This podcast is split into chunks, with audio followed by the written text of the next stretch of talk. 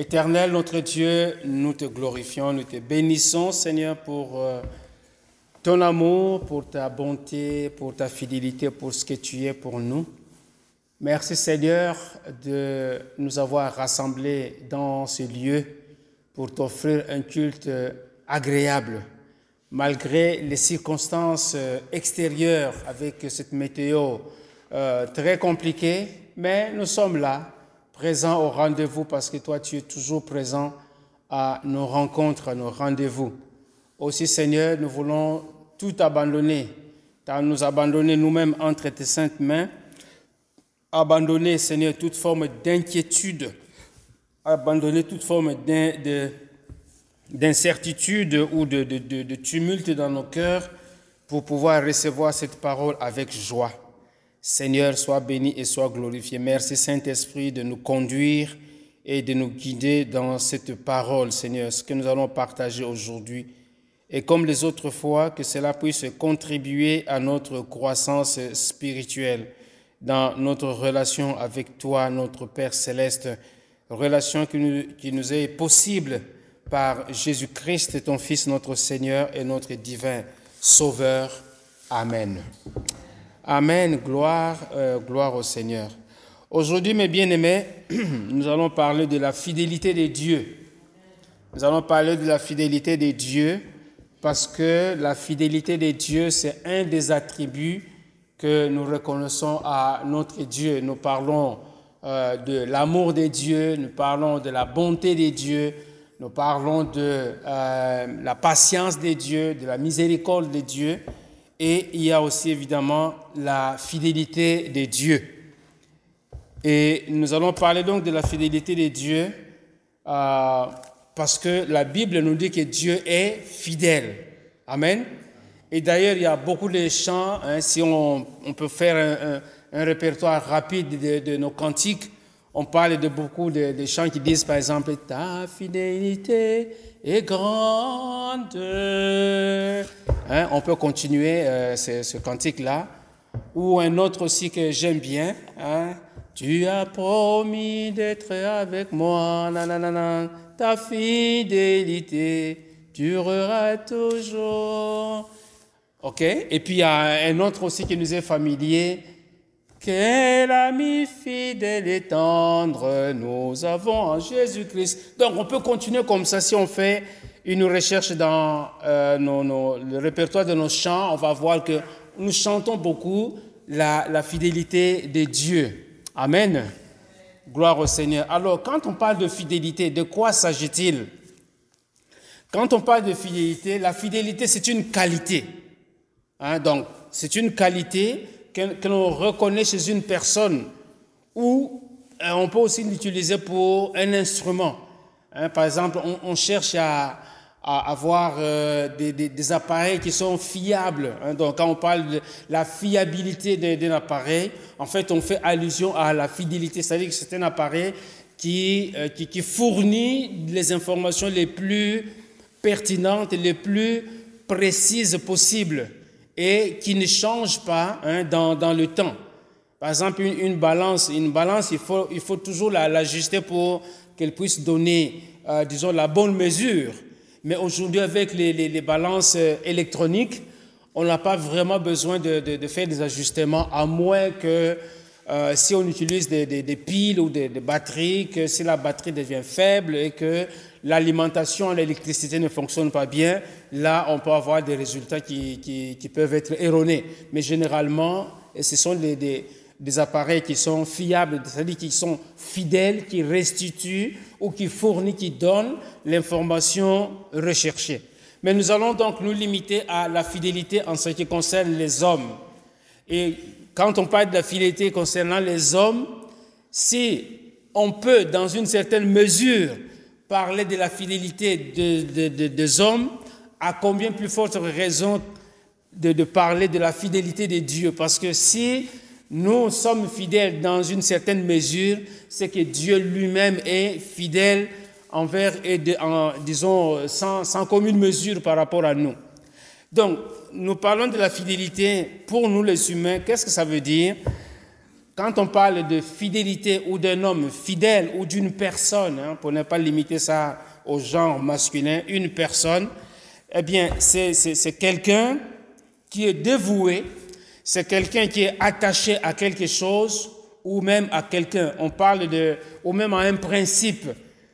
Hein, par exemple, quand euh, il y a assermentation, hein, une autorité, les ministres sont assermentés, et ils arrivent là selon le cas. Il y en a qui tiennent le drapeau, d'autres tiennent la, Bible pour, en disant Je jure fidélité, peut-être à la reine, je jure fidélité aux lois du pays. Donc, on, dit Je, je m'engage, je suis dévoué envers les lois euh, du pays.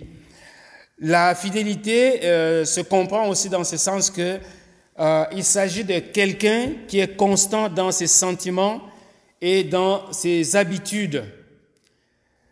Et c'est pour cela que de nos jours, hein, quand on parle de, du marché ou bien quand on, on parle de, du monde des achats, hein, on donne les, les, les, magasins ou les institutions, les maisons de vente donnent aux gens une carte pour marquer leur fidélité sous le couvert des points.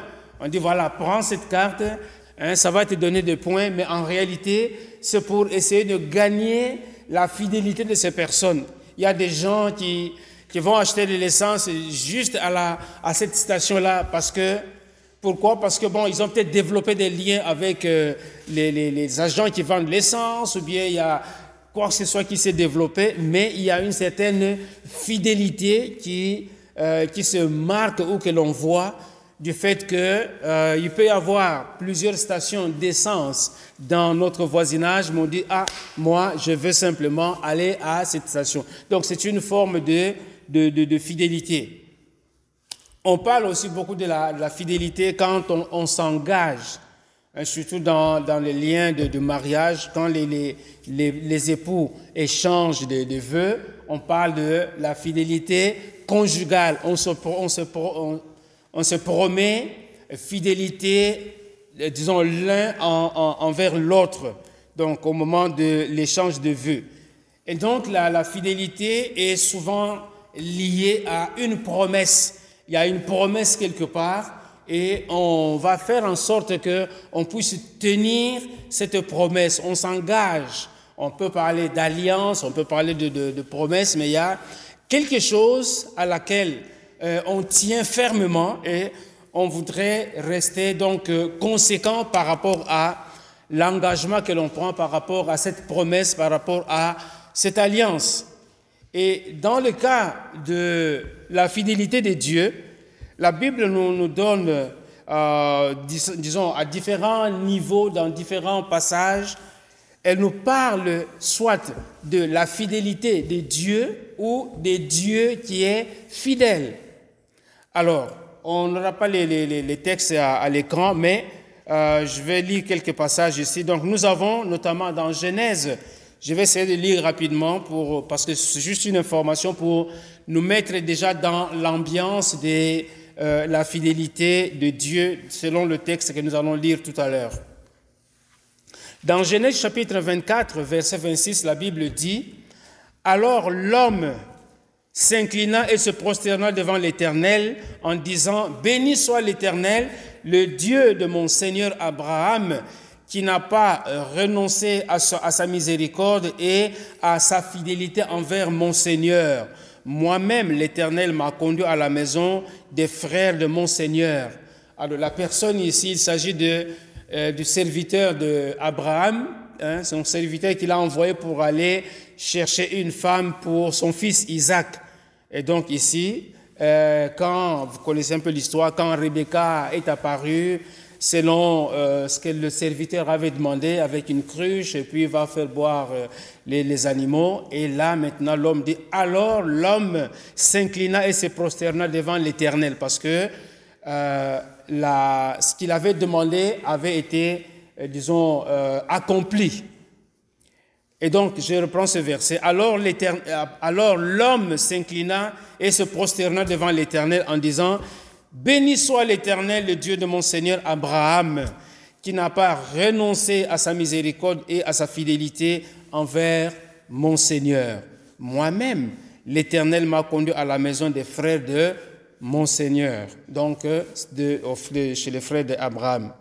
Un autre passage nous parle aussi de la fidélité de Dieu, c'est dans Exode chapitre 34, verset 5 et suivant. L'Éternel descendit dans une nuée, s'éteint là auprès de lui et proclama le nom de l'Éternel.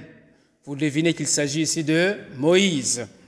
Et l'Éternel passa devant lui et s'écria, L'Éternel, l'Éternel, Dieu miséricordieux et compatissant, lent à la colère, riche en bonté et en fidélité.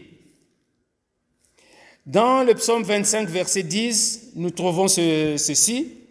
Tous les sentiers de l'Éternel sont miséricorde et fidélité. Tous les sentiers de l'Éternel sont miséricorde et fidélité pour ceux qui gardent son alliance et ses commandements. Et dans le psaume 89, verset 8, l'Éternel, Dieu des armées, qui est comme toi, pardon, Éternel, Dieu des armées, qui est comme toi, puissant, ô Éternel? Ta fidélité t'environne. Voyez-vous, ta fidélité t'environne. Donc, la fidélité fait partie de la personnalité même de Dieu. Et dans Lamentation 3, verset 22 et 23, la Bible dit, Les bontés de l'Éternel ne sont pas épuisées, ses compassions ne sont pas à leur terme, elles se renouvellent chaque matin. Oh, que ta fidélité est grande. Amen. Que ta fidélité est grande. Et dans Hébreu chapitre 11, verset 11, il s'agit de, de Sarah.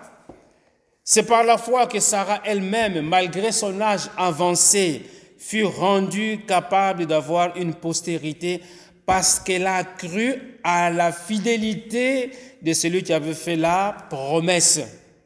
Donc on voit la fidélité sous différents angles. Dieu a fait la promesse à Sarah et bien sûr à Abraham, nous allons revenir là-dessus.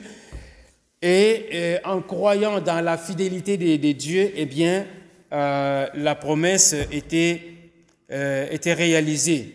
Hein, la fidélité de Dieu est grande, tu t'environnes euh, dans ta fidélité, euh, euh, la, fidélité de l'Éternel est riche, grande est sa fidélité et sa miséricorde. Donc voilà un peu différentes façons de, nous, présenter la fidélité de, Dieu.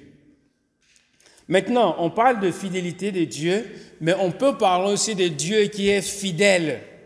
Amen. Donc c'est une autre façon de, de parler de la fidélité. On parle de Dieu qui est fidèle. Et dans Deutéronome chapitre 7, euh, verset 9 et suivant, en fait verset 9 seulement, la Bible dit, Sache donc que, que c'est l'Éternel ton Dieu qui est Dieu. Hein? Moïse est en train de parler aux enfants d'Israël, hein, il est en train de les instruire et il dit, Sache, parce qu'il parle à Israël, Sache donc que c'est l'Éternel, ton Dieu, qui est Dieu. Ce Dieu fidèle garde son alliance et sa miséricorde. Voyez-vous, la fidélité est toujours liée soit à une alliance, soit à, à, une promesse. Donc ce Dieu fidèle, il est déjà qualifié de fidèle.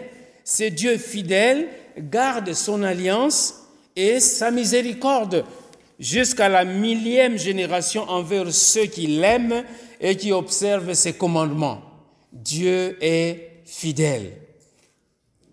Dans un autre passage, toujours dans Deutéronome, au, chapitre 32, verset 4, la Bible dit, Il est le rocher, ses œuvres sont parfaites, car toutes ses voies sont justes. C'est un Dieu fidèle. Amen. C'est un Dieu fidèle et sans iniquité. Il est juste et droit. C'est un Dieu fidèle et sans iniquité.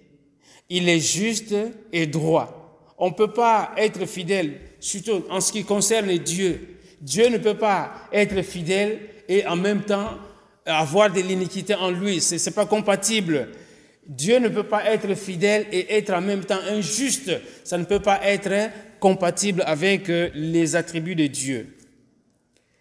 Toujours en parlant de, la, de, Dieu fidèle, Si nous allons voir dans 1 Corinthiens chapitre 1 verset 9, la Bible dit, Dieu est fidèle.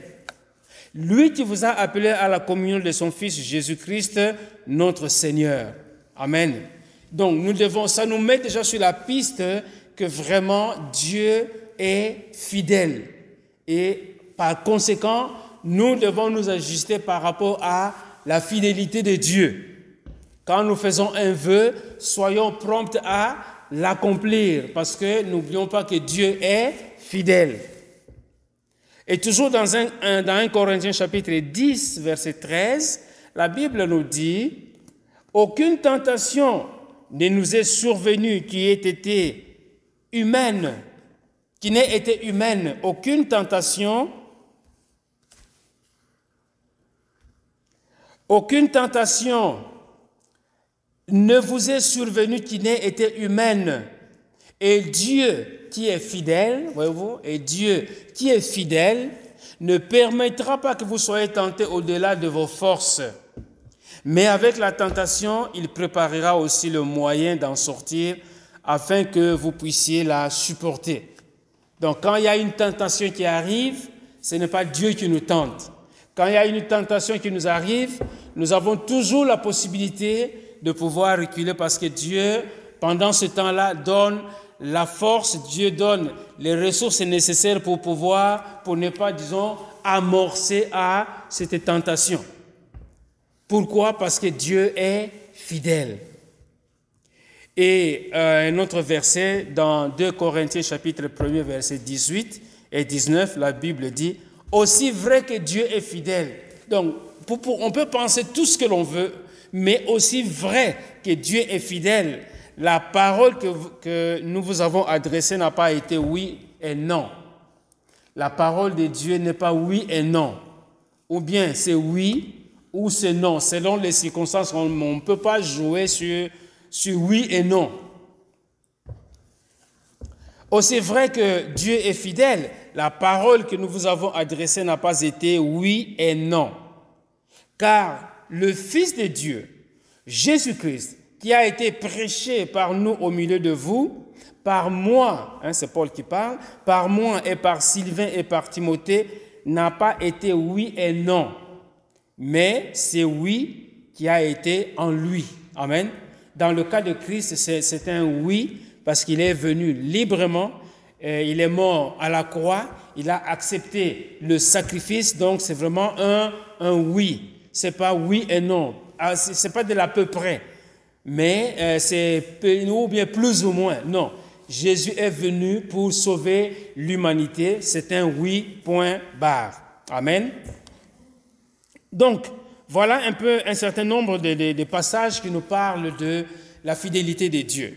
Alors, nous allons lire maintenant le texte sur lequel nous allons nous appuyer pour, euh, disons, notre euh, édification cet après-midi.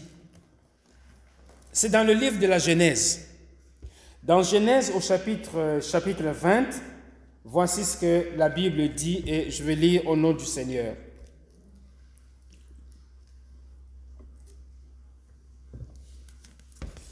Abraham partit de là pour la contrée du Midi. Il s'établit à Cadès et il s'établit entre Cadès et Chour et fit un séjour à Guérard. Abraham disait de Sarah, sa femme, c'est ma sœur. Abimelech, roi de Guérard, fit enlever Sarah. Alors Dieu apparut en songe à Abimelech pendant la nuit et lui dit, Voici, tu vas mourir à cause de la femme que tu as, que tu as enlevée, car elle a un mari. Abimelech, qui, ne s'était point approché d'elle, répondit, Seigneur, ferais-tu périr même une nation juste? Ne m'a-t-il pas dit, c'est ma sœur Et elle-même n'a-t-elle pas dit, c'est mon frère? J'ai agi avec un cœur pur et avec des mains innocentes. Dieu lui dit en songe, je sais que tu as agi avec un cœur pur. Aussi t'ai-je empêché de pécher contre moi. C'est pourquoi j'ai permis, c'est pourquoi je n'ai pas permis que tu la touches. Maintenant, rends la femme de cet homme, car il est prophète. Il priera pour toi et tu vivras.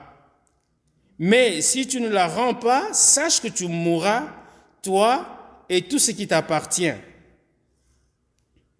Abimelech se leva de bon matin, il appela tous ses serviteurs et leur rapporta toutes ces choses. Et ces gens furent saisis d'une grande frayeur. Abimelech appela Abraham et lui dit, Qu'est-ce que tu nous as fait? Et en quoi t'ai-je offensé? Que tu aies fait venir sur moi et sur mon royaume un si grand péché. Tu as commis à mon égard des actes qui ne doivent pas se commettre. Et Abimelech dit à Abraham, Quelle intention avais-tu pour agir de la sorte? Abraham répondit, je me disais qu'il n'y avait pas, je me disais qu'il n'y avait sans doute aucune crainte de Dieu dans ce pays et que l'on me tuerait à cause de ma femme. De plus, il est vrai qu'elle est ma sœur, fille de mon père seulement. Elle n'est pas fille de ma mère. Elle est devenue ma femme. Lorsque Dieu me fit entrer loin de la maison, lorsque Dieu me fit errer loin de la maison de mon père, je dis à Sarah, voici la grâce que tu me feras dans tous les lieux où nous irons. Dis de moi, c'est mon frère. Abimelech prit des brebis et des bœufs, des serviteurs et des servantes, et les donna à Abraham et il lui, rendit Sarah, sa femme. Et on peut continuer le, texte. Amen.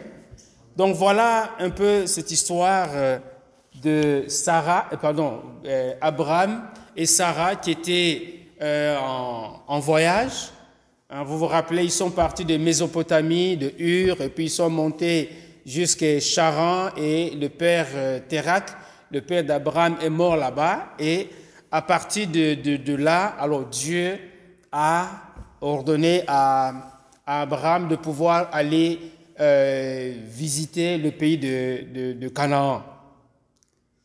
Mais pour parler de la fidélité de Dieu envers Abraham, nous allons euh, lire donc quelques passages qui nous parlent justement de la promesse, parce que la, la, euh, la fidélité tient à une promesse ou à un engagement ou à une, alliance.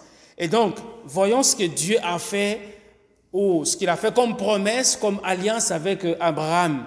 Et ça nous emmène au, chapitre 12 dans la, dans la Genèse. Donc Genèse chapitre 12, les trois premiers versets, et nous lirons aussi le, verset 7. Voici ce que la Bible dit. Et c'est très important de, de comprendre ce point de départ pour que la suite paraisse plus claire.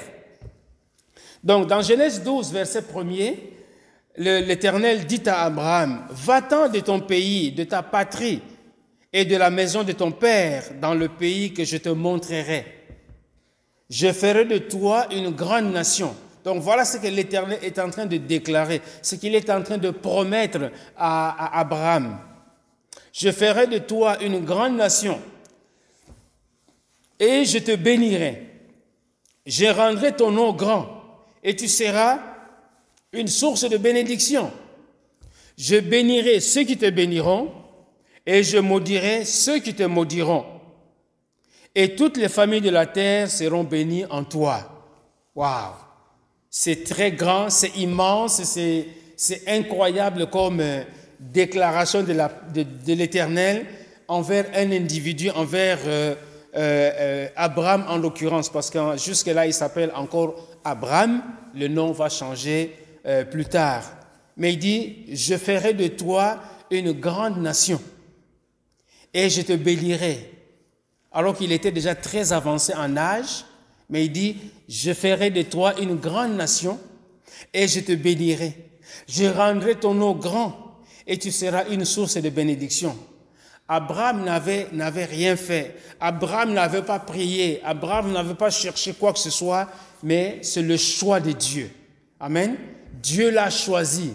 Il a choisi et maintenant, lui fait cette déclaration, lui fait, en fait, il, a, euh, il prend une alliance en, envers euh, Abraham, il s'engage envers Abraham. Et au verset, au verset 7, la Bible dit, L'Éternel, donc dans la suite, toujours dans le même chapitre, l'Éternel apparut à Abraham et dit, je donnerai ce pays, hein, donc il est maintenant dans le pays de Canaan, euh, enfin, ou en route, je donnerai ce pays à ta postérité. Et Abraham bâtit là un hôtel à l'Éternel qui lui était apparu. Donc quand Abraham a entendu toutes ces paroles de la part de l'Éternel, il a bâti un hôtel pour commencer à adorer l'Éternel, son Dieu. Et si nous allons plus loin, toujours dans le livre de la Genèse, nous voyons que au chapitre 17, l'Éternel vient renouveler son engagement, son alliance, la promesse qu'il avait faite à Abraham. Au verset 6 de ce chapitre 17, nous lisons ceci. Je te rendrai fécond à l'infini je te rendrai fécond à l'infini. Je ferai de toi des nations et de rois sortiront de toi. J'établirai mon alliance entre moi et toi et tes descendants après toi selon leur génération. Ce sera une alliance perpétuelle en vertu de laquelle je serai ton Dieu et celui de ta postérité après toi.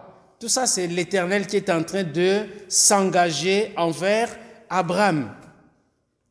Je te donnerai et à tes descendants après toi le pays que tu habites comme étranger, tout le pays de Canaan en possession perpétuelle, et je serai leur Dieu. Amen. Donc voilà, Dieu fait cet engagement, Dieu prend cet engagement, il fait cette promesse il, entre dans une alliance avec, euh, avec euh, euh, Abraham et Dieu, donc, dans la suite des événements, Dieu va se montrer fidèle par rapport à son engagement. Amen. La fidélité de Dieu, aujourd'hui, nous allons l'aborder simplement dans le cas de Abraham, qui deviendra Abraham. Parce que c'est, on peut pas tout hein, regarder tous les, les, angles, fidélité envers, euh, envers Moïse, fidélité envers David, fidélité, mais concentrons-nous sur la fidélité de Dieu envers Abraham. Et si nous comprenons la fidélité de Dieu envers Abraham, ça va nous aider à nous regarder nous-mêmes en disant, j'ai affaire avec un Dieu qui est fidèle. Et donc, comment est-ce que moi, je dois me comporter par rapport à ce Dieu qui est fidèle? Amen. C'est là où nous voulons en arriver. C'est que Dieu est fidèle. Ah, mais si lui est fidèle, il a fait quelque chose pour que je puisse lui appartenir. Comme je lui appartiens, comme il a choisi Abraham, nous aussi, il nous choisit, mais au travers de Christ. Amen. Nous, nous ayons choisi au travers de Christ, quel doit être euh, ma relation par rapport à lui? Comment est-ce que je dois me comporter par rapport à lui?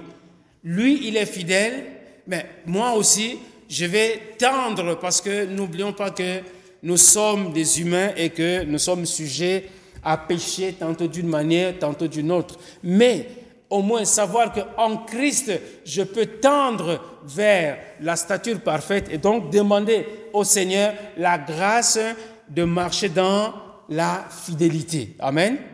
Marcher dans la, fidélité. Donc, sans vouloir aller dans les détails, hein, tous les détails de la, vie d'Abraham, les différentes apparitions et tous les événements qui sont arrivés, mais on va partir de euh, ce moment précis où euh, Abraham se retrouve à Guérard. Comment est-ce qu'il se retrouve à Guérard? D'où est-ce qu'il est parti? Parce que la, Bible dit, Abraham partit de là pour la contrée du Midi. Mais cela ici ne nous est pas expliqué. Mais en allant voir les, chapitres précédents, on peut comprendre hein, là où, d'où il est parti pour pouvoir se retrouver à, à. Et le chapitre 18 peut nous aider là-dessus pour comprendre euh, ce, qui s'était passé. Dans le, chapitre 18, verset 1er, verset 1er, la Bible dit, L'Éternel lui a apparu parmi les chaînes de Mamré, comme il était à l'entrée de sa tente pendant la chaleur du jour. Donc, dans, dans, sa, disons, dans ses déplacements, il est arrivé quelque part, ou une place ou un lieu qui s'appelle les chaînes de Mamré. Et si vous hein, vous rappelez un peu de l'histoire d'Abraham, c'est de, là que Dieu lui est apparu accompagné. Ils étaient euh, trois personnes avant de pouvoir euh, euh, procéder à la destruction de Sodome et Gomorre. Ok, donc il, était là, donc il était dans ce, pays-là.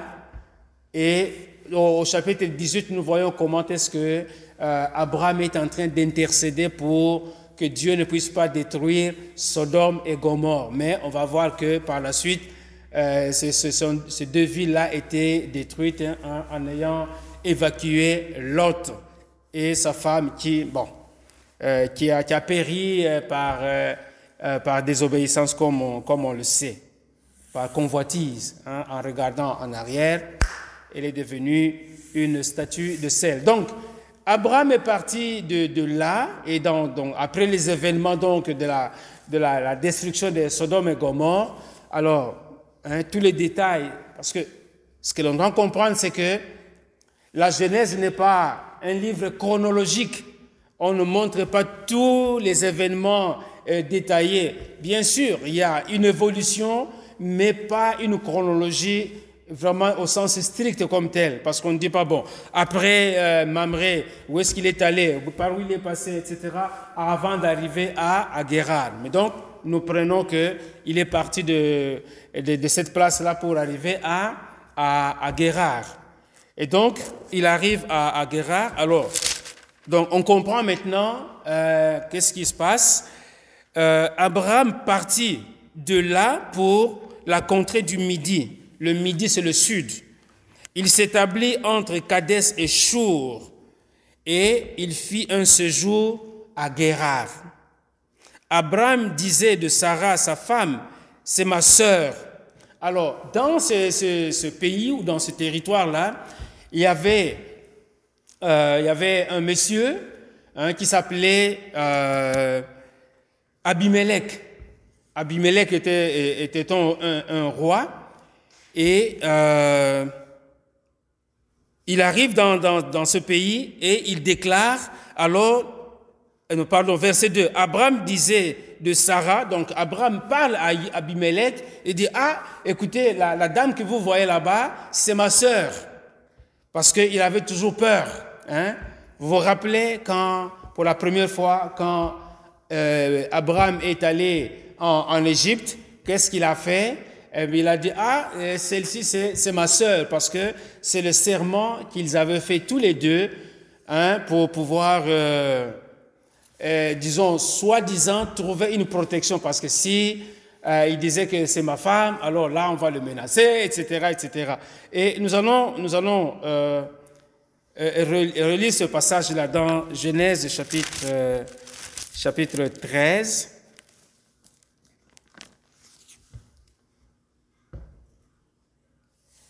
Dans, Genèse euh, chapitre, euh, chapitre 12, euh, pardon, verset 13, dis, je te prie, ok, verset, 40, verset 12, la Bible dit, quand les Égyptiens te verront, donc ça c'est la première fois, quand les Égyptiens te, te verront, quand les Égyptiens te verront, ils diront, c'est sa femme et ils me tueront et te laisseront la vie. Dis, je te prie, que tu es ma sœur, afin que je sois bien traité à cause de toi, et que mon âme vive grâce à toi. Lorsqu'Abraham fut arrivé en Égypte, les Égyptiens virent que la femme était, euh, était fort belle. Hein. Les gens de Pharaon la virent aussi et la vantèrent à Pharaon et la femme fut emmenée dans la maison de Pharaon. Donc ici, euh, euh, Abraham est, est, en train de répéter le même stratagème pour dire, voilà, euh, dans ce pays, parce que plus loin, il va dire, voilà, euh, je sais que dans ce pays, on ne craint pas l'Éternel, et si je dis que, euh, que Sarah, c'est ma femme, ils vont me tuer, mais si je dis, donc ça c'est le raisonnement humain, ça c'est le raisonnement de Abraham. Si je dis que c'est ma femme, alors on va me tuer, mais pour garder la vie, je vais simplement dire que c'est ma sœur. Ils ont fait ça une première fois et ici maintenant, ils répètent la même chose. Alors qu'entre les deux, il a vu la gloire de Dieu. Entre les deux, il a vu comment est-ce que Dieu s'est occupé de lui, comment est-ce que lui-même, et, d'ailleurs, en sortant d'Égypte, euh, Abraham a bâti un hôtel, hein, comme on peut le lire euh, toujours dans Genèse, hein, nous allons rester longtemps dans Genèse, au verset 13. Hein, après avoir connu ces, problèmes dans, dans le chapitre 12, au, verset, au chapitre 13, la Bible dit, Abraham remonta d'Égypte vers le midi, lui, sa femme et tout ce qui lui appartenait, et Lot avec lui. Abraham était riche en troupeaux et en argent. Il dirigea ses marches du midi jusqu'à Bethel, jusqu'au lieu où, il, où, était sa tente au commencement, entre Bethel et Haï. Et au verset 4, la Bible dit, au lieu où était l'autel qu'il avait fait précédemment, et là, Abraham invoqua le nom de l'Éternel. Donc, après avoir été délivré, si vous voulez, de, des choses qui devaient se, passer en Égypte, Maintenant, il, retourne, si vous voulez, dans sa bonne relation avec, euh, avec l'Éternel. Mais comble de, malheur, il arrive à Guérard, ok? Il se rend compte que le pays, dans ce pays, les gens n'ont pas la crainte de Dieu. Qu'est-ce qu'il fait? Il va recourir encore à la même stratégie, oubliant, bien aimé, oubliant que Dieu l'avait protégé, oubliant qu'il avait fait un bon retour envers l'Éternel, mais il est retombé dans son ancienne position, la vieille position qu'il avait avant même de, voir vraiment toute la, gloire de Dieu.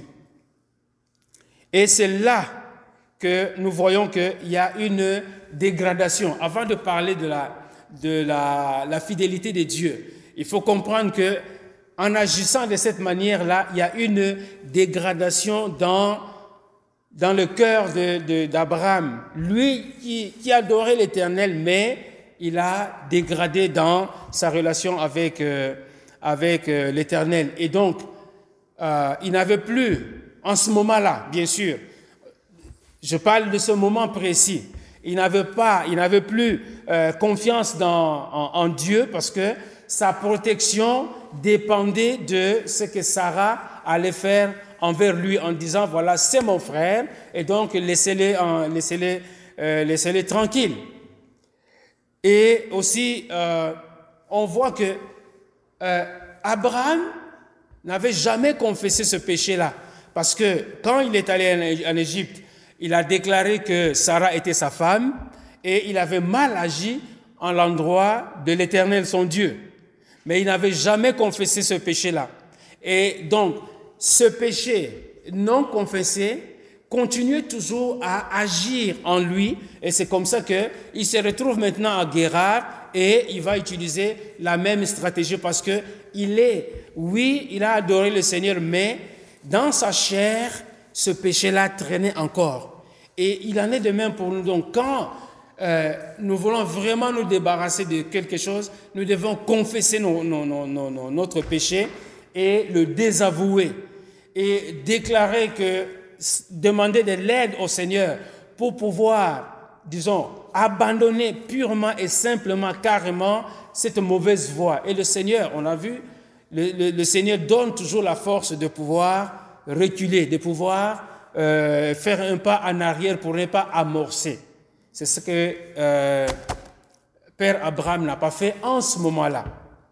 La deuxième chose qui apparaît ici, c'est que euh, nous, voyons, nous voyons que Abimelech a commis un geste qui était, qui était répréhensible.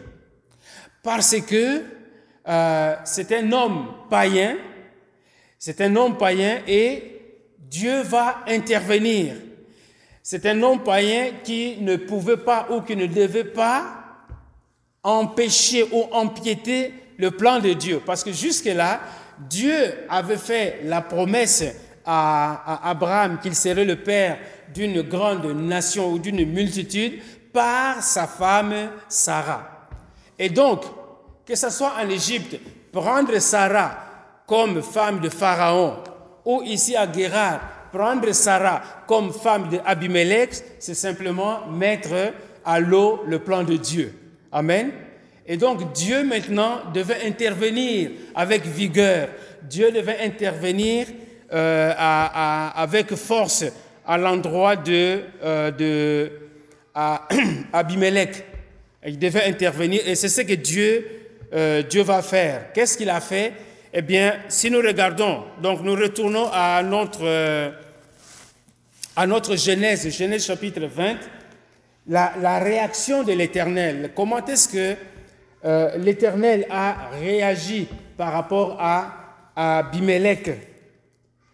Nous allons lire, relire les, versets 3 à 7. C'est là où nous trouvons la réaction de l'Éternel à l'endroit d'Abimelech. Donc, parce que Abimelech avait, avait enlevé Sarah, alors l'Éternel parle maintenant à Abimelech.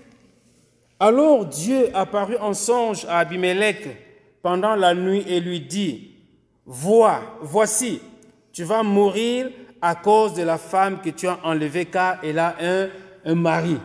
Donc l'Éternel est en train de, de, de comment, de s'adresser à Abimelech en lui disant, Abimelech, tu ne peux pas toucher, je ne te peux pas te permettre de toucher cette femme parce qu'elle a un mari. Parce que si jamais tu touches cette femme-là, le plan, mon plan, ma promesse, l'alliance que j'ai faite avec, euh, euh, euh, Abraham va tomber à l'eau. Et donc, l'Éternel sort pour lui dire, voici, tu vas mourir à cause de la femme que tu as enlevée, car elle a un mari. Donc, l'Éternel dit en songe à Abimelech, à cause de quoi? À cause de sa fidélité, que Abimelech va mourir si jamais il touche Sarah. Amen. Ça, c'est le premier, élément que, que l'on voit. Et euh, Abimelech qui dit, euh, Abimelech qui ne s'était point approché d'elle, hein, donc la Bible dit clairement que Abimelech n'avait pas touché Sarah. Il répondit, Seigneur, ferais-tu périr euh, même une nation juste ne m'a-t-il pas dit, c'est ma sœur, et elle-même n'a-t-elle pas dit, c'est mon frère? J'ai agi avec un cœur pur et avec des mains innocentes. Il essaie de se justifier pour dire, bon, hein, pour utiliser notre langage, jusque-là, je n'ai rien fait de mauvais. J'ai agi avec des mains pures, avec un cœur pur, et donc parce que, bon, c'est lui qui m'a dit que c'est sa sœur. Et comme étant sa sœur, donc je pouvais la prendre comme une de mes nombreuses femmes. Et Dieu va encore agir avec euh, force, avec fermeté. Au verset 6, qu'est-ce que Dieu dit? Dieu lui dit en songe, je sais que tu as agi avec un cœur pur. Aussi t'ai-je empêché de pécher contre moi. Ce n'est même pas contre, euh, contre Abraham, mais l'Éternel dit, à cause de la fidélité que j'ai envers Abraham, j'étais empêché de pécher contre moi. Et pécher contre moi, c'est euh, euh, indirectement pécher contre Abraham. Donc Dieu lui dit en songe, je sais que tu as agi avec un cœur pur. Aussi, j'étais empêché de pécher contre moi. C'est pourquoi je n'ai pas permis que tu la touchasses. Hein? Je n'ai pas permis que tu la touchasses. Dieu n'a pas permis que euh, Abimelech puisse toucher Sarah. Parce que la promesse de Dieu, jusque-là, si vous regardez les, chapitres, après ces événements, c'est là que maintenant Dieu va parler à Sarah pour lui dire, voilà, euh, la promesse que j'avais faite au chapitre 18, elle va s'accomplir maintenant dans les, temps qui viennent et on va assister à la naissance de Isaac par sa mère Sarah. Amen. Donc la naissance d'Isaac ne devait pas être compromise par, euh, disons, euh, une sémence humaine autre que celle d'Abraham. Dans le plan de Dieu, c'est Abraham qui est le mari de Sarah et c'est par Abraham que Sarah devait avoir euh, Isaac et non pas par euh, une personne interposée. C'est pour cela qu'on peut comprendre que euh, Ismaël, c'est vrai que Ismaël a pour père Abraham, mais n'a pas pour mère Sarah. Amen? C'est pour cela que Ismaël n'est pas le fils de la promesse, mais c'est plutôt l'enfant qui devait sortir de Sarah qui devait être le fils de la promesse. Amen. Donc Dieu a tout fait à cause de sa promesse, à cause de son alliance, à cause de sa fidélité. Il a empêché que Abimelech puisse toucher Sarah. Et au verset 7 maintenant, l'Éternel donne l'ordre à Abimelech. Il dit, prends maintenant, rends la femme de cet homme, car il est prophète. Il priera pour toi et tu vivras. Mais si tu ne la rends pas, sache que tu mourras. Tu as le choix. À monsieur Abimelech, tu as le choix.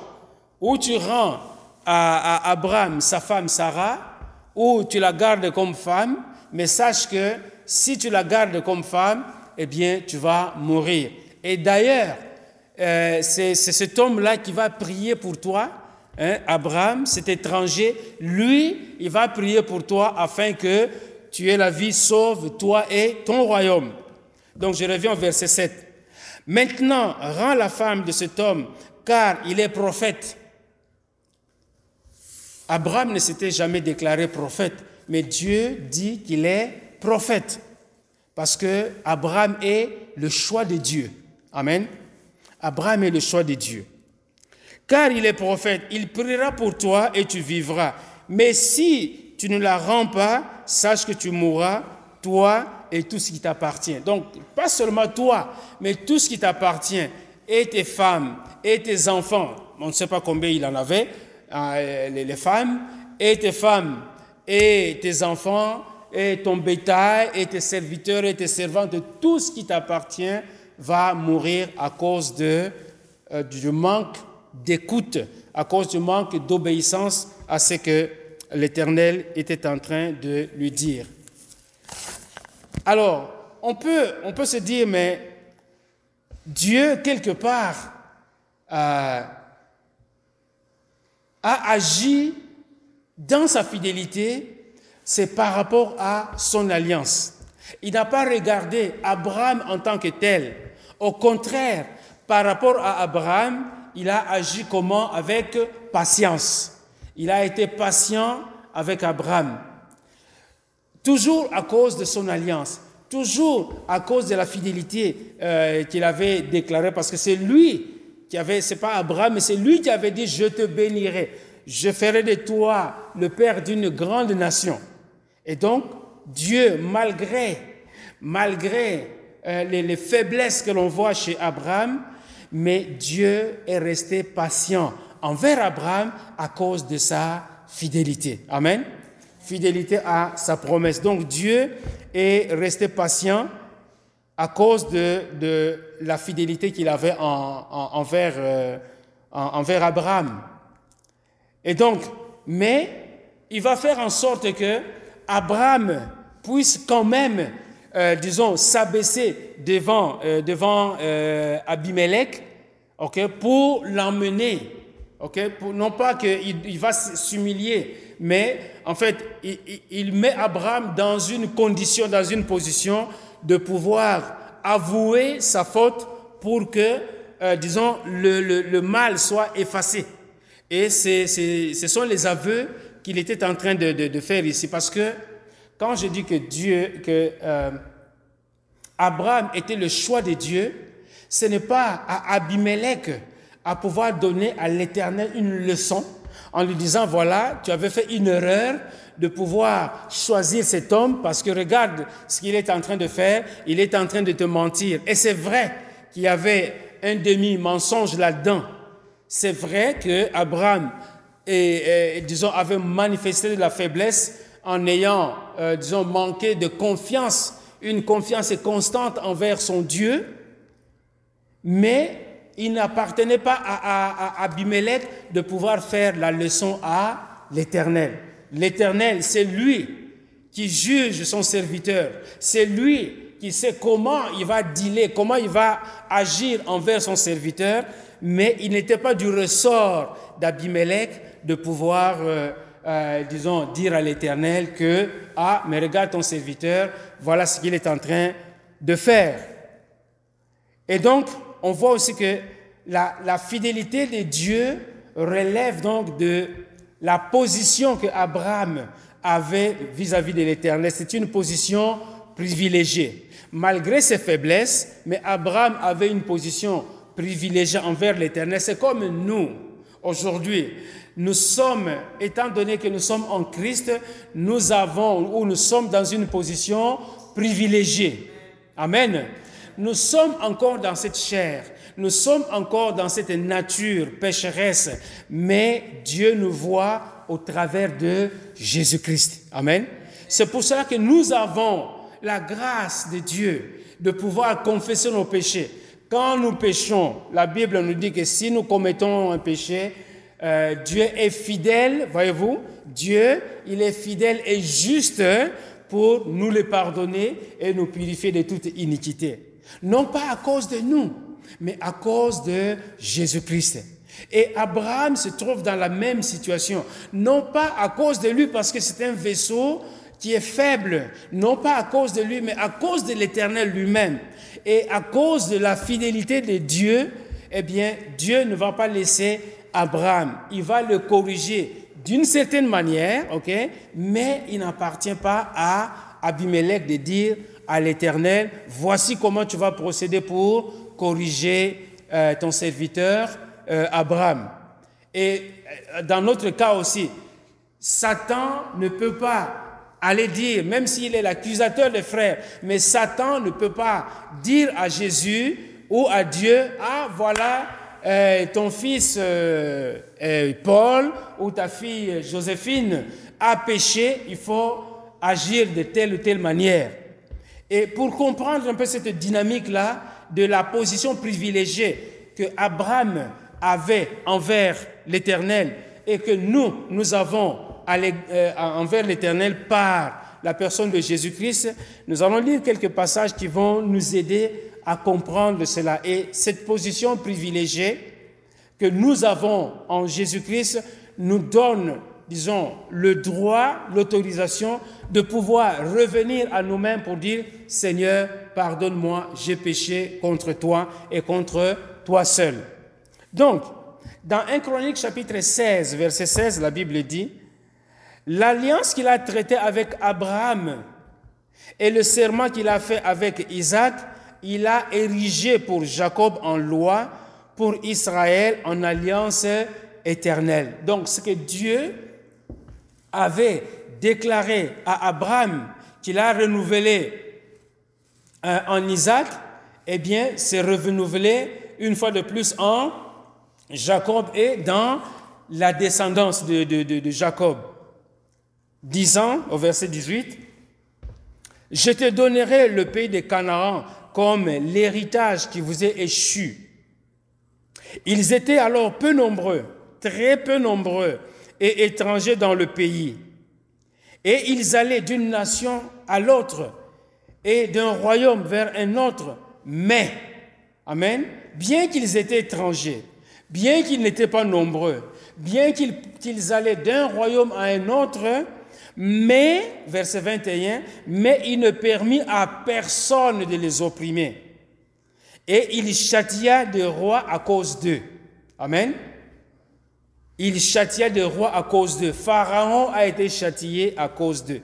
Guéra, euh, euh, Abimelech aurait pu être châtié aussi à cause d'Abraham.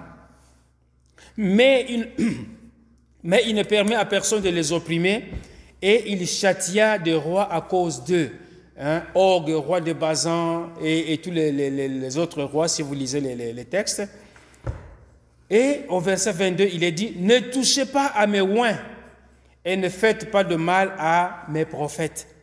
Dieu a déclaré que euh, Abraham était prophète et que c'est lui, malgré la faute qu'il avait commise, c'est lui qui devait prier pour que euh, euh, Abimelech retrouve la, vie ou qu'il ait la vie, qu'il ne puisse pas tomber dans, son péché. Eh bien, il dit, ne touchez pas à mes oins et ne faites pas de mal à mes prophètes. C'est-à-dire que moi, je vais me charger d'eux. Pour pouvoir les corriger, je vais m'en charger. Ça, c'est l'éternel. Ce n'est pas à, quelqu'un d'autre de pouvoir me donner la leçon pour savoir comment me charger de mes enfants, de mes élus. Et Dieu seul sait que quand les enfants d'Israël commettaient, ou disons quand ils désobéissaient, eh bien, ils étaient châtiés, mais pas à peu près, ils étaient châtiés sévèrement. Amen. Dans Zacharie, euh, nous lisons euh, la, quelque chose de, semblable.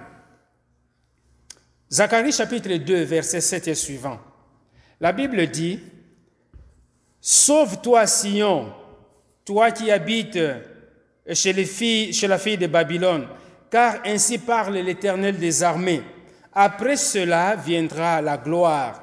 Il m'a envoyé vers les nations qui vous ont dépouillé, car celui qui vous touche, touche la prunelle de son œil. Amen.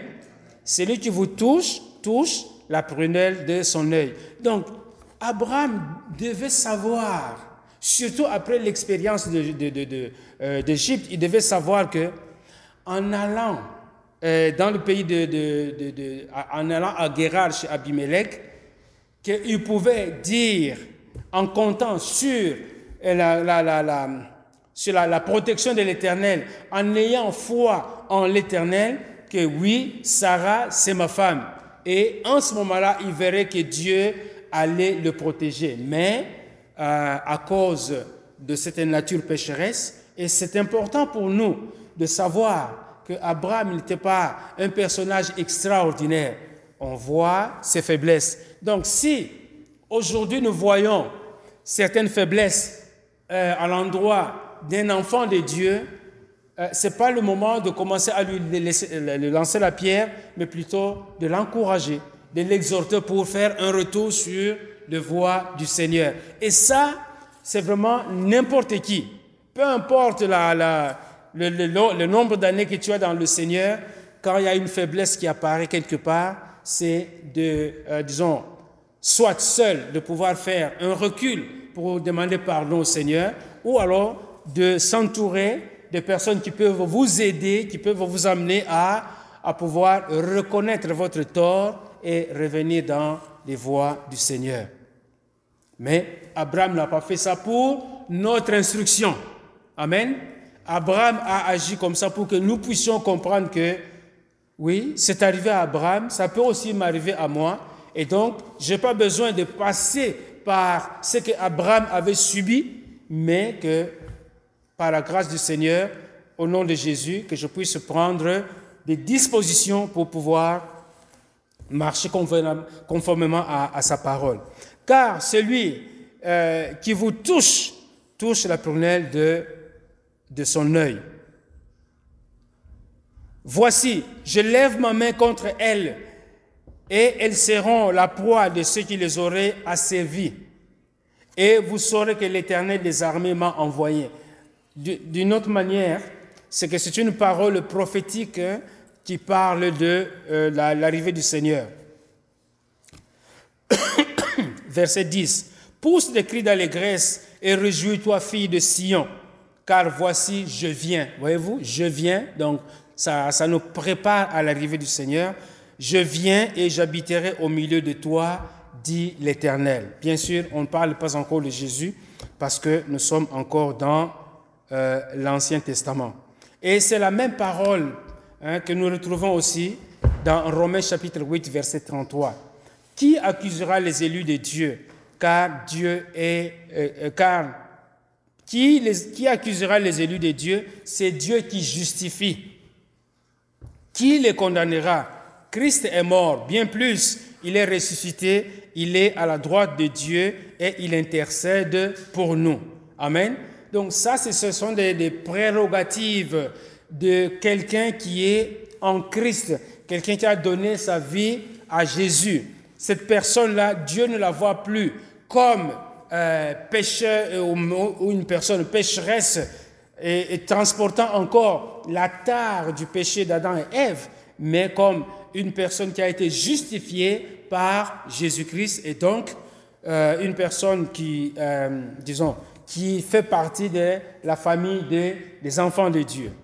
Qui nous séparera de l'amour de Christ Sera-ce la tribulation ou l'angoisse, ou la persécution ou la faim, ou la nudité, ou le péril ou l'épée hein? Donc on connaît un peu ce passage de Romains, Romains chapitre 8, verset 35.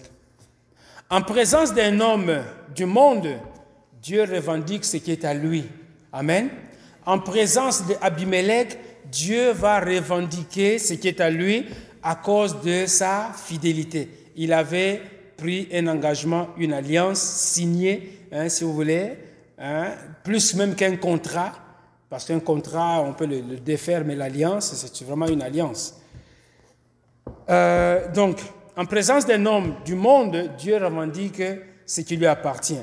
Et il faut bien remarquer que euh, ce n'est pas Abraham qui a dit à Abimelech qu'il était un prophète, mais c'est Dieu, ok? Dieu qui a choisi Abraham, c'est lui qui parle de, euh, de Abraham comme un, prophète et euh, c'est Dieu qui choisit donc Abraham de, de pouvoir prier pour, pour son peuple, et plutôt pour Abimelech. Et c'est la même pensée que nous retrouvons aussi dans, dans Nombre chapitre 23.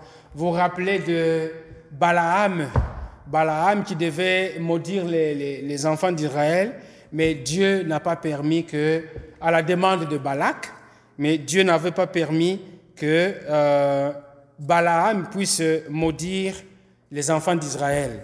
Nombre 23, verset 20, la Bible dit, Voici, j'ai reçu l'ordre de bénir. Hein, donc Balaam est en train de parler à Balak. Voici, j'ai reçu l'ordre de bénir. Il a béni, je ne le révoquerai point. Je ne peux pas révoquer ce que Dieu a béni. Et Dieu avait béni euh, Abraham et Dieu ne va pas révoquer lui-même la bénédiction qu'il avait accordée à Abraham. Il dit, il n'aperçoit point d'iniquité en Jacob. Hmm? Il n'aperçoit point d'iniquité en Jacob. Il ne voit point d'injustice en Israël. L'Éternel, son Dieu, est avec lui. Il est son roi, l'objet de son allégresse. Mais est-ce que Israël n'avait pas été désobéissant? Si. Est-ce que Israël, on ne dit pas de ce peuple qu'il est un peuple au cou Oui.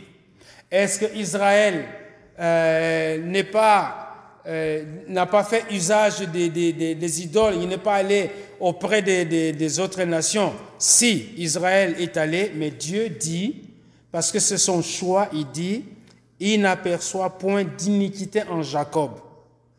Donc ce n'est pas à Balak de pouvoir dire à, Dieu, regarde, euh, Israël est en train de désobéir et donc il faut le maudire. Non. L'Éternel va se charger lui-même de, de pouvoir, euh, si vous voulez, punir hein, ou corriger son peuple. Donc, il n'aperçoit point d'iniquité en Jacob, il ne voit point d'injustice en Israël. L'Éternel, son Dieu, est avec lui, il est son roi, l'objet de son allégresse. Dieu les a fait sortir d'Égypte. Il est pour eux comme la vigueur du buffle. L'enchantement ne peut rien contre Jacob, ni la divination contre Israël. Au point marqué, il sera dit à Jacob et à Israël quelle est l'œuvre de Dieu? Amen. Donc même aujourd'hui, bien-aimé, même aujourd'hui, étant enfant de Dieu, un enfant de Dieu ne peut pas accepter ou se laisser abattre par une malédiction qui viendrait de qui que ce soit. Amen. On doit être, euh, chacun doit connaître sa position en Christ. J'appartiens à Jésus-Christ et il n'y a aucune malédiction qui peut maintenant s'abattre à moi parce que j'appartiens à Jésus-Christ. Et quand on entend une parole de malédiction, d'où qu'elle vienne, c'est de pouvoir la repousser au nom de Jésus. Amen. Je n'accepte pas cette parole de condamnation. Je n'accepte pas cette parole qui est en train de me réduire à quoi que ce soit. J'appartiens à Jésus. Il faut déclarer, il faut le déclarer, il faut déclarer sa position. Je dis, je suis, j'appartiens à la famille des enfants de Dieu. Amen. C'est vrai que j'ai une, famille euh, biologique à laquelle j'appartiens, mais je suis couvert par le sang de l'agneau. Et quand on parle de cette, manière-là, les gens qui vous entendent vont aussi savoir que non, euh, on ne peut pas jouer avec cette personne-là parce qu'elle connaît sa position en Christ. Et ce n'est pas, pas, des, c'est pas de la, blague ou des, des, bobards comme, comme, comme, on le dit, mais c'est une réalité spirituelle. Et si soi-même, on ne sait pas s'approprier cette réalité spirituelle, n'attendez pas que quelqu'un d'autre le fasse à votre place. Amen. C'est pour cela que la parole de Dieu, nous devons la déclarer, la déclarer avec foi, la déclarer avec confiance, croire dans ce que nous sommes en train de dire, parce que ce sont des paroles de Dieu que nous sommes en train de nous approprier. Amen. Et donc, nous voyons que Dieu a agi à cause de sa fidélité pour, d'une part, empêcher que son plan euh, puisse connaître des, failles à cause d'Abimelech. Il avait déjà empêché en Égypte et il empêche euh, ici maintenant. Et il a agi de cette manière en parlant à, à, Abimelech de façon très claire, en le mettant devant un choix de choisir la vie ou la mort. La vie, s'il abandonne son projet de prendre Sarah comme femme, la mort, si euh, il s'est lancé dans cette, cette voie-là. Mais si nous regardons maintenant la personne d'Abraham, il y a aussi des leçons que nous devons tirer de ce comportement que Abraham a eu. Parce que finalement, quand il est au verset 11, il dit, Abraham répondit, je me disais qu'il n'y avait sans doute aucune crainte de Dieu dans ce pays et qu'on euh, me tuerait à cause de ma femme.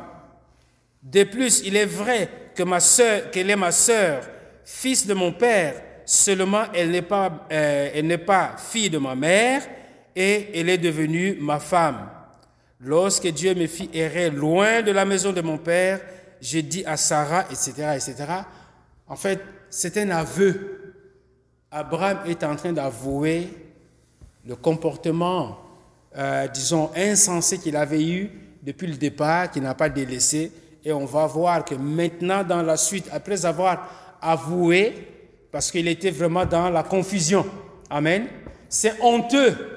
C'est honteux de pouvoir avouer ces choses à un roi païen, à un roi insensé.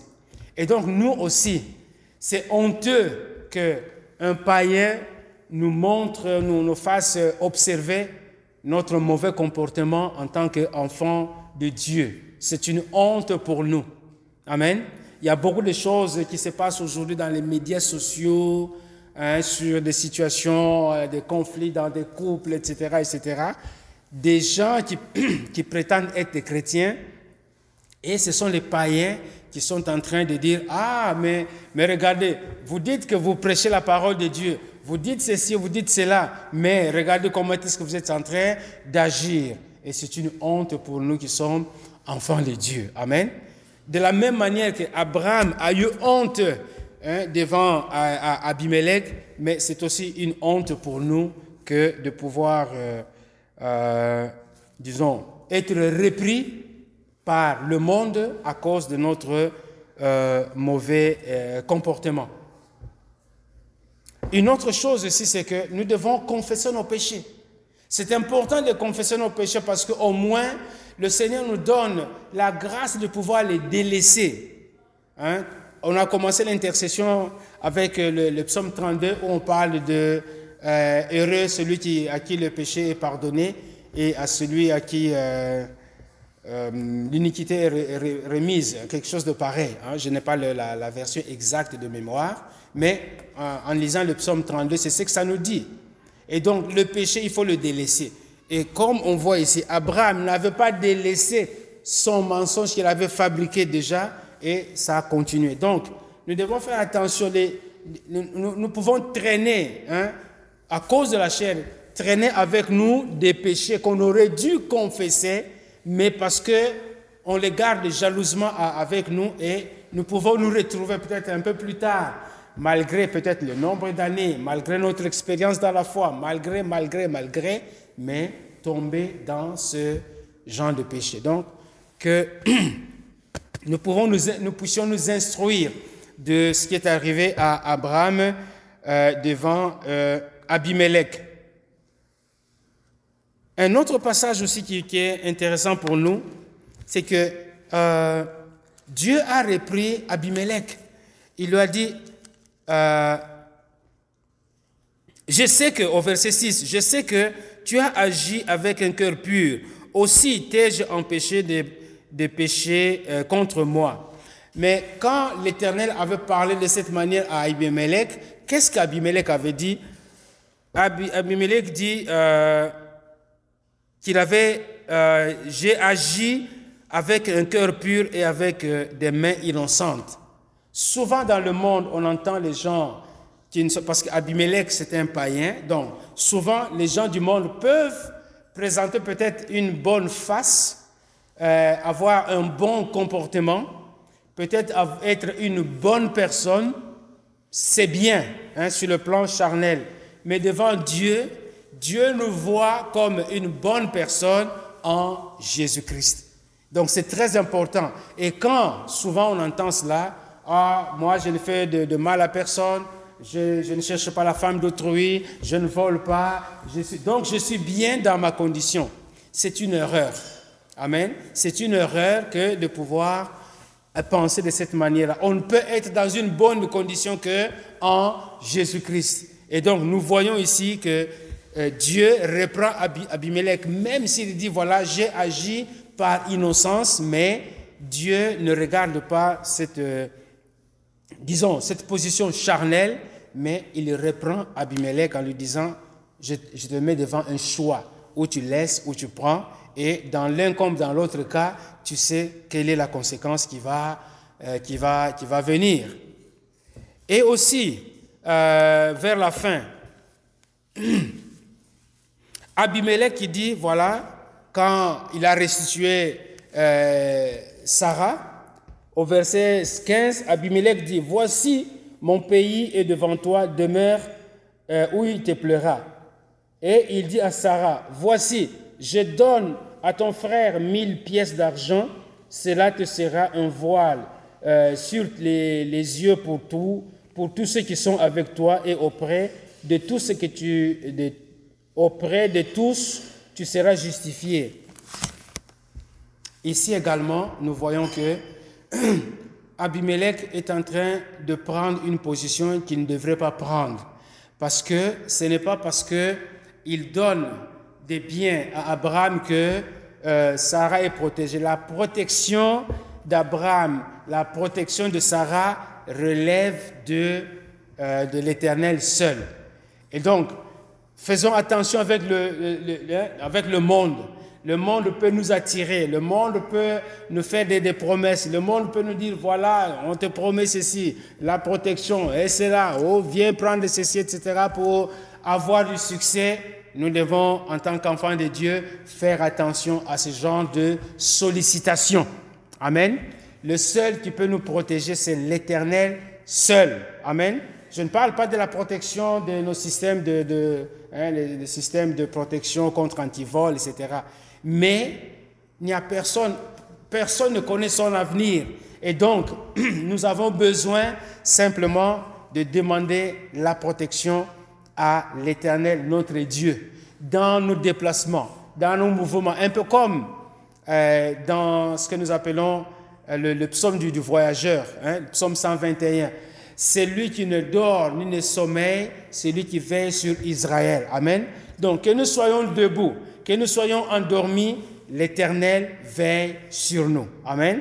Donc on n'a pas besoin de euh, dans des maisons obscures pour pouvoir euh, avoir une, une protection extraordinaire ou avoir des richesses insensées, mais c'est vraiment de la part du Seigneur que nous devons trouver la protection.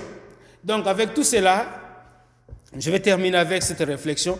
À l'opposé donc de toutes les faiblesses de l'homme, à l'opposé de toutes les faiblesses de l'homme, Dieu reste et demeure fidèle. Amen. Regardez, chacun de nous peut se regarder en, en regardant notre parcours. Quand nous avons péché, est-ce que Dieu nous a rejetés? Est-ce que Dieu euh, nous a, euh, disons, condamnés? Est-ce que Dieu nous a envoyé peut-être quelque chose de mauvais? Dieu reste fidèle, Dieu reste patient, mais attention, faisons attention, n'abusons pas de la fidélité de Dieu, n'abusons pas de la patience de Dieu, bien au contraire. Étant donné que lui est fidèle, c'est nous qui devons nous ajuster par rapport à la fidélité de Dieu.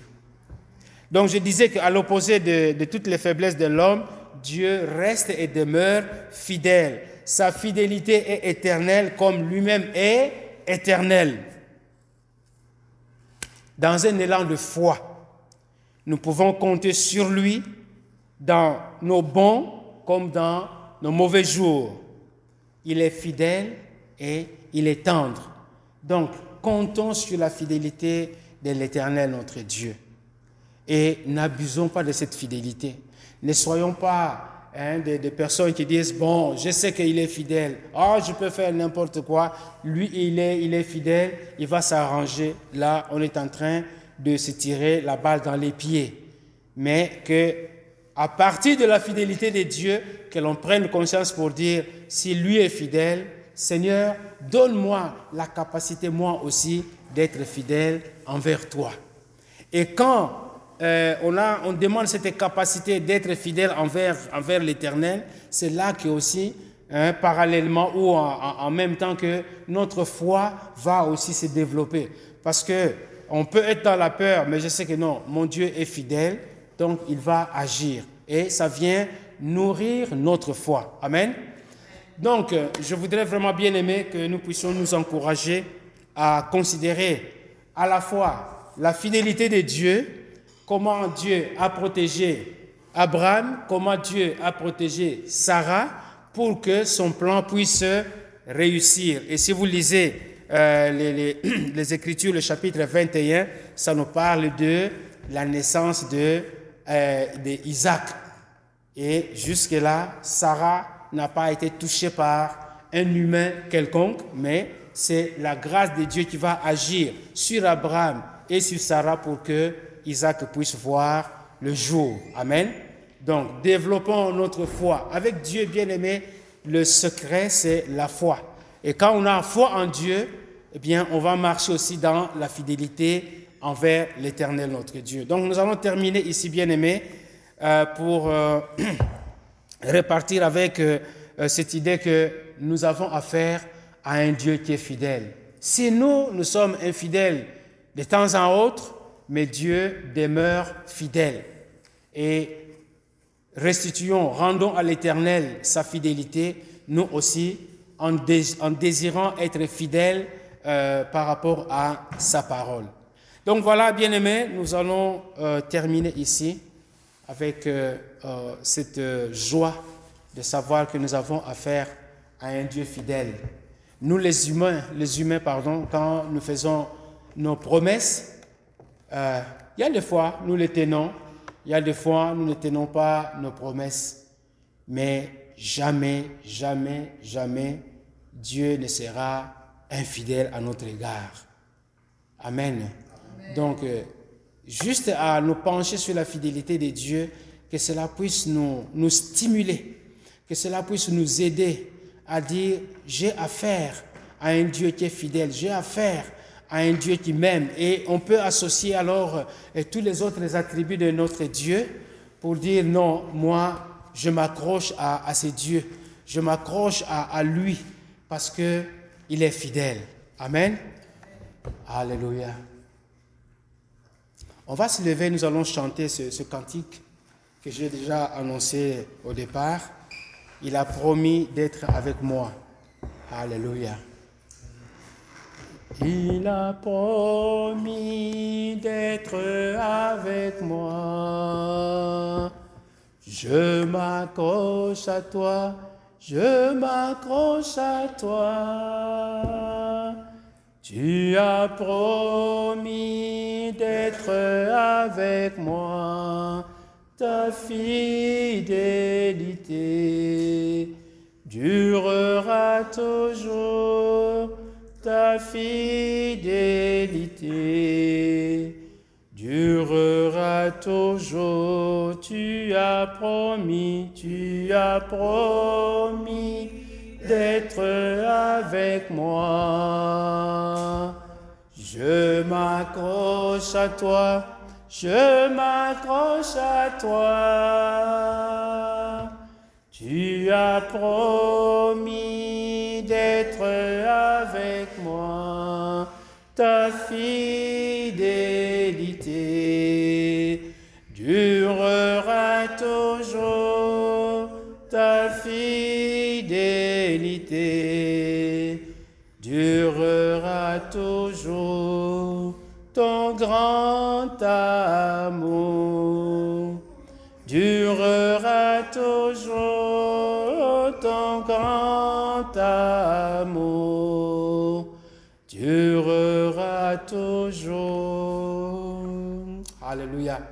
Éternel notre Dieu, merci pour ta fidélité.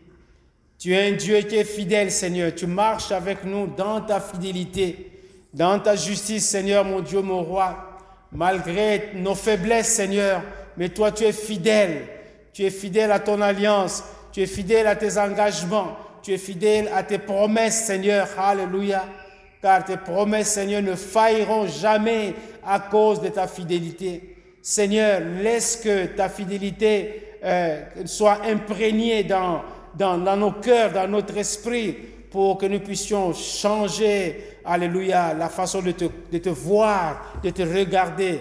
L'Éternel qui est fidèle, l'Éternel qui est bon, qui est miséricordieux, lent à la colère et riche en bonté. Éternel, sois béni et sois loué. Merci Seigneur pour ta fidélité. Nous voulons apprendre de ta fidélité, Seigneur. Alléluia, pour marcher désormais de manière fidèle à ta parole, Éternel notre Dieu. Et quand viendra le moment, Seigneur, d'une faiblesse quelconque, que nous ayons la promptitude de dire, Seigneur, pardonne mes iniquités, pardonne mes offenses, pardonne, Seigneur, toutes mes transgressions. Alléluia, pour retourner, Alléluia, dans cette relation propre, dans cette relation pure, dans cette relation que nous avons avec Jésus-Christ, lui seul qui a payé le prix de notre rachat à la croix de Golgotha. C'est en son nom que nous avons partagé cette parole et qu'il puisse nous aider dans notre marche euh, au cours des jours à venir. Et c'est au nom de Jésus-Christ, notre Seigneur et notre Sauveur, que nous avons ainsi prié. Et le peuple de Dieu dit avec moi, Amen. Amen. Alléluia, gloire au Seigneur.